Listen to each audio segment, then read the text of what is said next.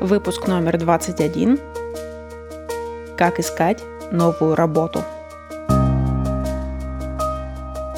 Всем привет и добро пожаловать! Это подкаст Next Level Russian, подкаст для изучающих русский язык. Здесь нет скучных правил и грамматики языка, но есть различные истории, рассказанные на русском языке с объяснениями некоторых непонятных слов. Этот выпуск выходит с опозданием, но я надеюсь, вы меня простите. В моей жизни произошли огромные перемены. Я вышла на новую работу. Выходить на новую работу значит начинать работать в новом месте. Это и были те самые новости, которыми я обещала поделиться в прошлом выпуске. Чтобы адаптироваться к таким переменам, нужно время. И у меня просто не оставалось времени на подкаст. Честно говоря, у меня и на уборку дома времени не оставалось. Но с этим, так же как и с подкастом, я планирую разобраться в эти выходные. Еще, прежде чем я начну сегодняшний выпуск, я хотела бы сказать огромное спасибо слушателю Рикардо из Колумбии за поддержку на PayPal.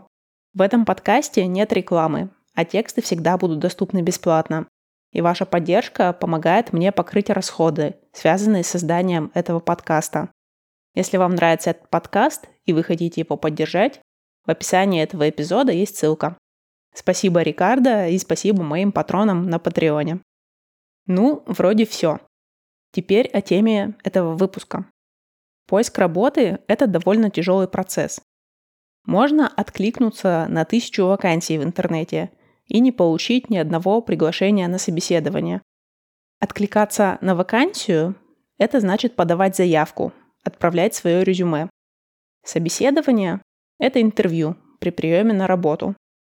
Так было и у меня. После того, как я ушла со старой работы, я отправила свое резюме в 30 разных мест и получила отказы на все свои заявки. Я поняла, что так дело не пойдет и что нужно что-то менять. О том, какие уроки я вынесла из этого опыта, я расскажу в этом выпуске. Поехали!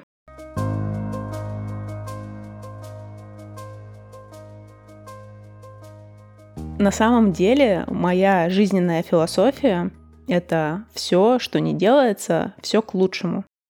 Если бы я не ушла с прошлой работы и не получила бы 30 отказов в первые три недели, то не было бы этого подкаста — а мне очень нравится делать этот подкаст, и я очень надеюсь его продолжать.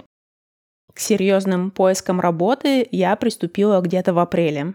До этого я была занята этим подкастом, изучением датского языка, чтением книг. Книга, которая называется Two Hour Job Search, или в дословном переводе на русский язык «Двухчасовой поиск работы», кардинально поменяла мои представления о том, как нужно подходить к этому процессу.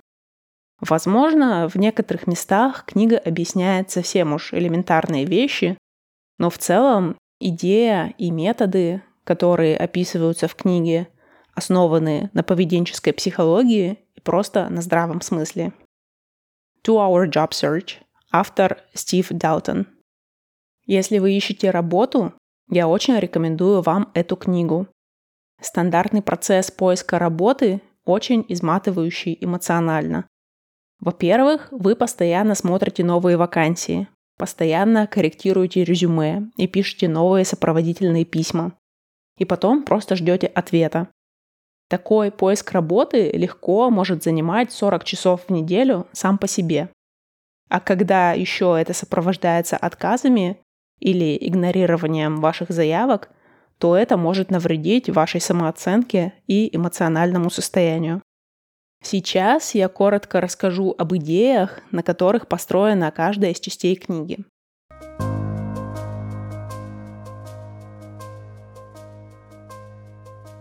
В первой части книги вы составляете список компаний, в которых вы хотели бы работать. Этот список составляется по нескольким критериям, таким как ваши личные компании мечты, или компании, которые активно ищут новых сотрудников в данный момент. Суть в том, чтобы отсортировать этот список и сфокусироваться на топ-5 работодателях. Стандартный метод — это отправлять резюме везде и всюду и надеяться, что кто-нибудь ответит. Но вдруг вы получите предложение о работе из компании, которая вообще вам не интересна, или которая не соответствует вашим ценностям.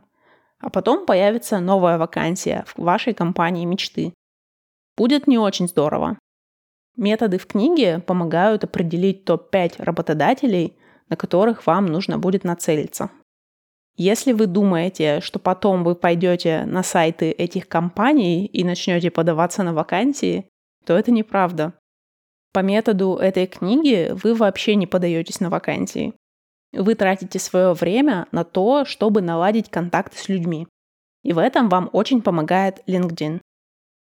Кстати, LinkedIn официально заблокирован в России, потому что LinkedIn хранит данные пользователей на серверах за пределами России. Но, как часто бывает, русские люди находят способы обойти эту блокировку, поэтому кому надо, тот LinkedIn пользуется. Но в России им пользуется гораздо меньше народу, чем в Европе или в Америке. На LinkedIn вы ищете людей, которые работают в этих компаниях, в ваших топ-5 компаниях.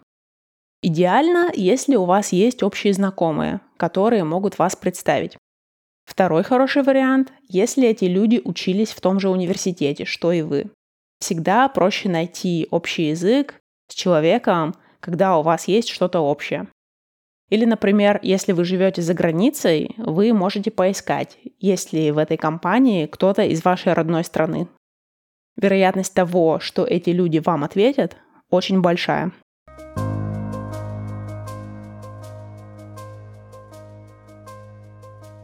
Вы находите этих людей и пишете им небольшой e-mail.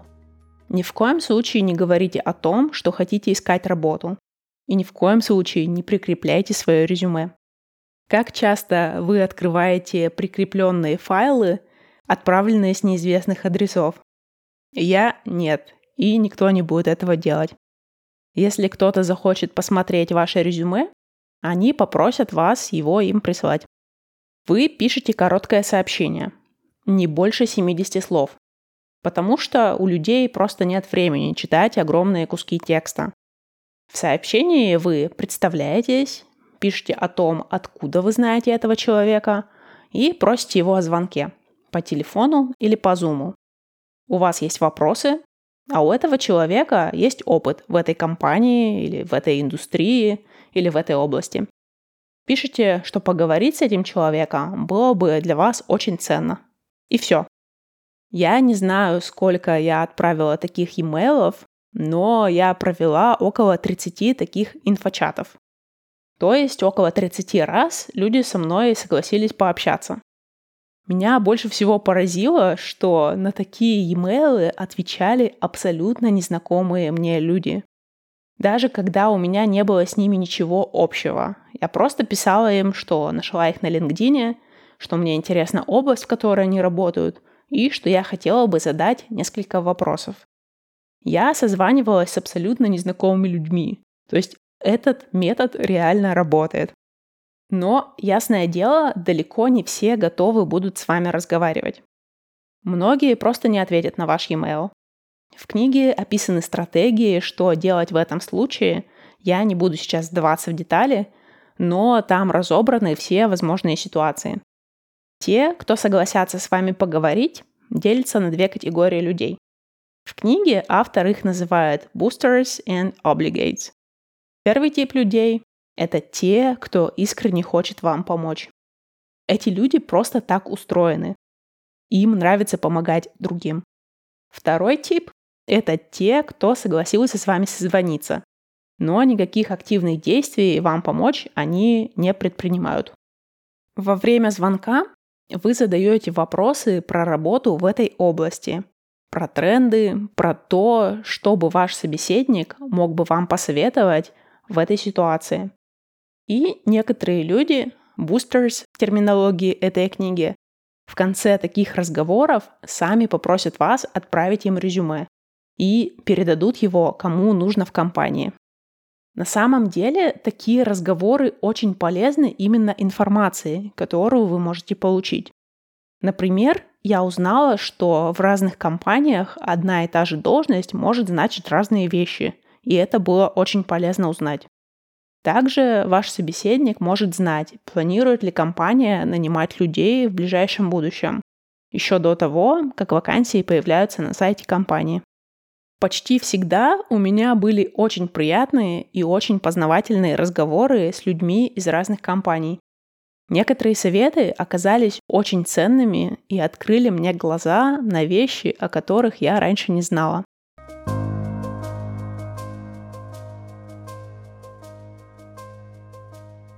В итоге, после всех этих созвонов, я получила приглашение на собеседование в две компании. Еще несколько компаний были заинтересованы, я им понравилась, но в данный момент у них не было подходящих вакансий. В обеих компаниях, где я собеседовалась, было несколько раундов интервью. И оба раза я доходила почти до финального раунда, но после этого получала отказ. Хоть мне и было грустно, с одной стороны, но с другой я все равно была очень рада, потому что этот метод, о котором я только что рассказала, реально работал. Если раньше я получала отказы сразу же, то сейчас я уже проходила собеседование. Прогресс был очевиден, и я знала, что теперь это только дело времени. И в конце концов, когда-нибудь я получу офер. У меня были трудности с поиском работы, потому что я хотела кардинально менять сферу. Я хотела уходить из физики и из лаборатории. И поэтому найти что-то новое мне было тяжело, потому что работодатели не считали мой опыт работы подходящим под описание их вакансий. В итоге я нашла работу в компании, которая продает электронику для квантовых исследований. И именно я занимаюсь непосредственно продажами. Мне очень нравится налаживать отношения с нашими клиентами, помогать им выбрать нужный продукт и таким образом косвенно помогать развитию науки. Я всем очень довольна и надеюсь, все и дальше будет складываться хорошо.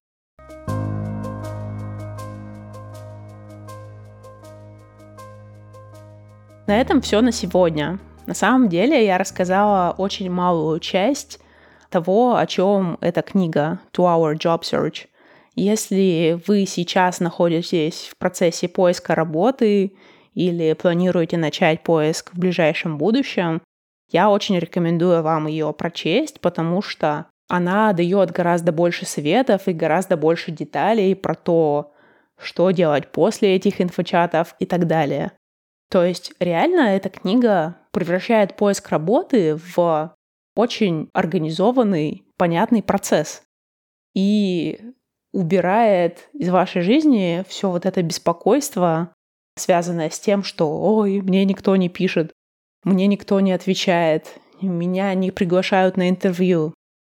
И эта книга никак не спонсирует этот выпуск, просто я хотела вам про нее рассказать, потому что я считаю, что именно так и должен проходить, к сожалению, поиск работы в наше время, потому что податься на новую работу стало настолько просто, да, вы можете отправить свое резюме в один клик. И рекрутеры получают по тысячи резюме. Им просто не хватает времени физически просмотреть все эти резюме. Есть исследования, которые показывают, что рекрутер в среднем смотрит на резюме в течение 7 секунд.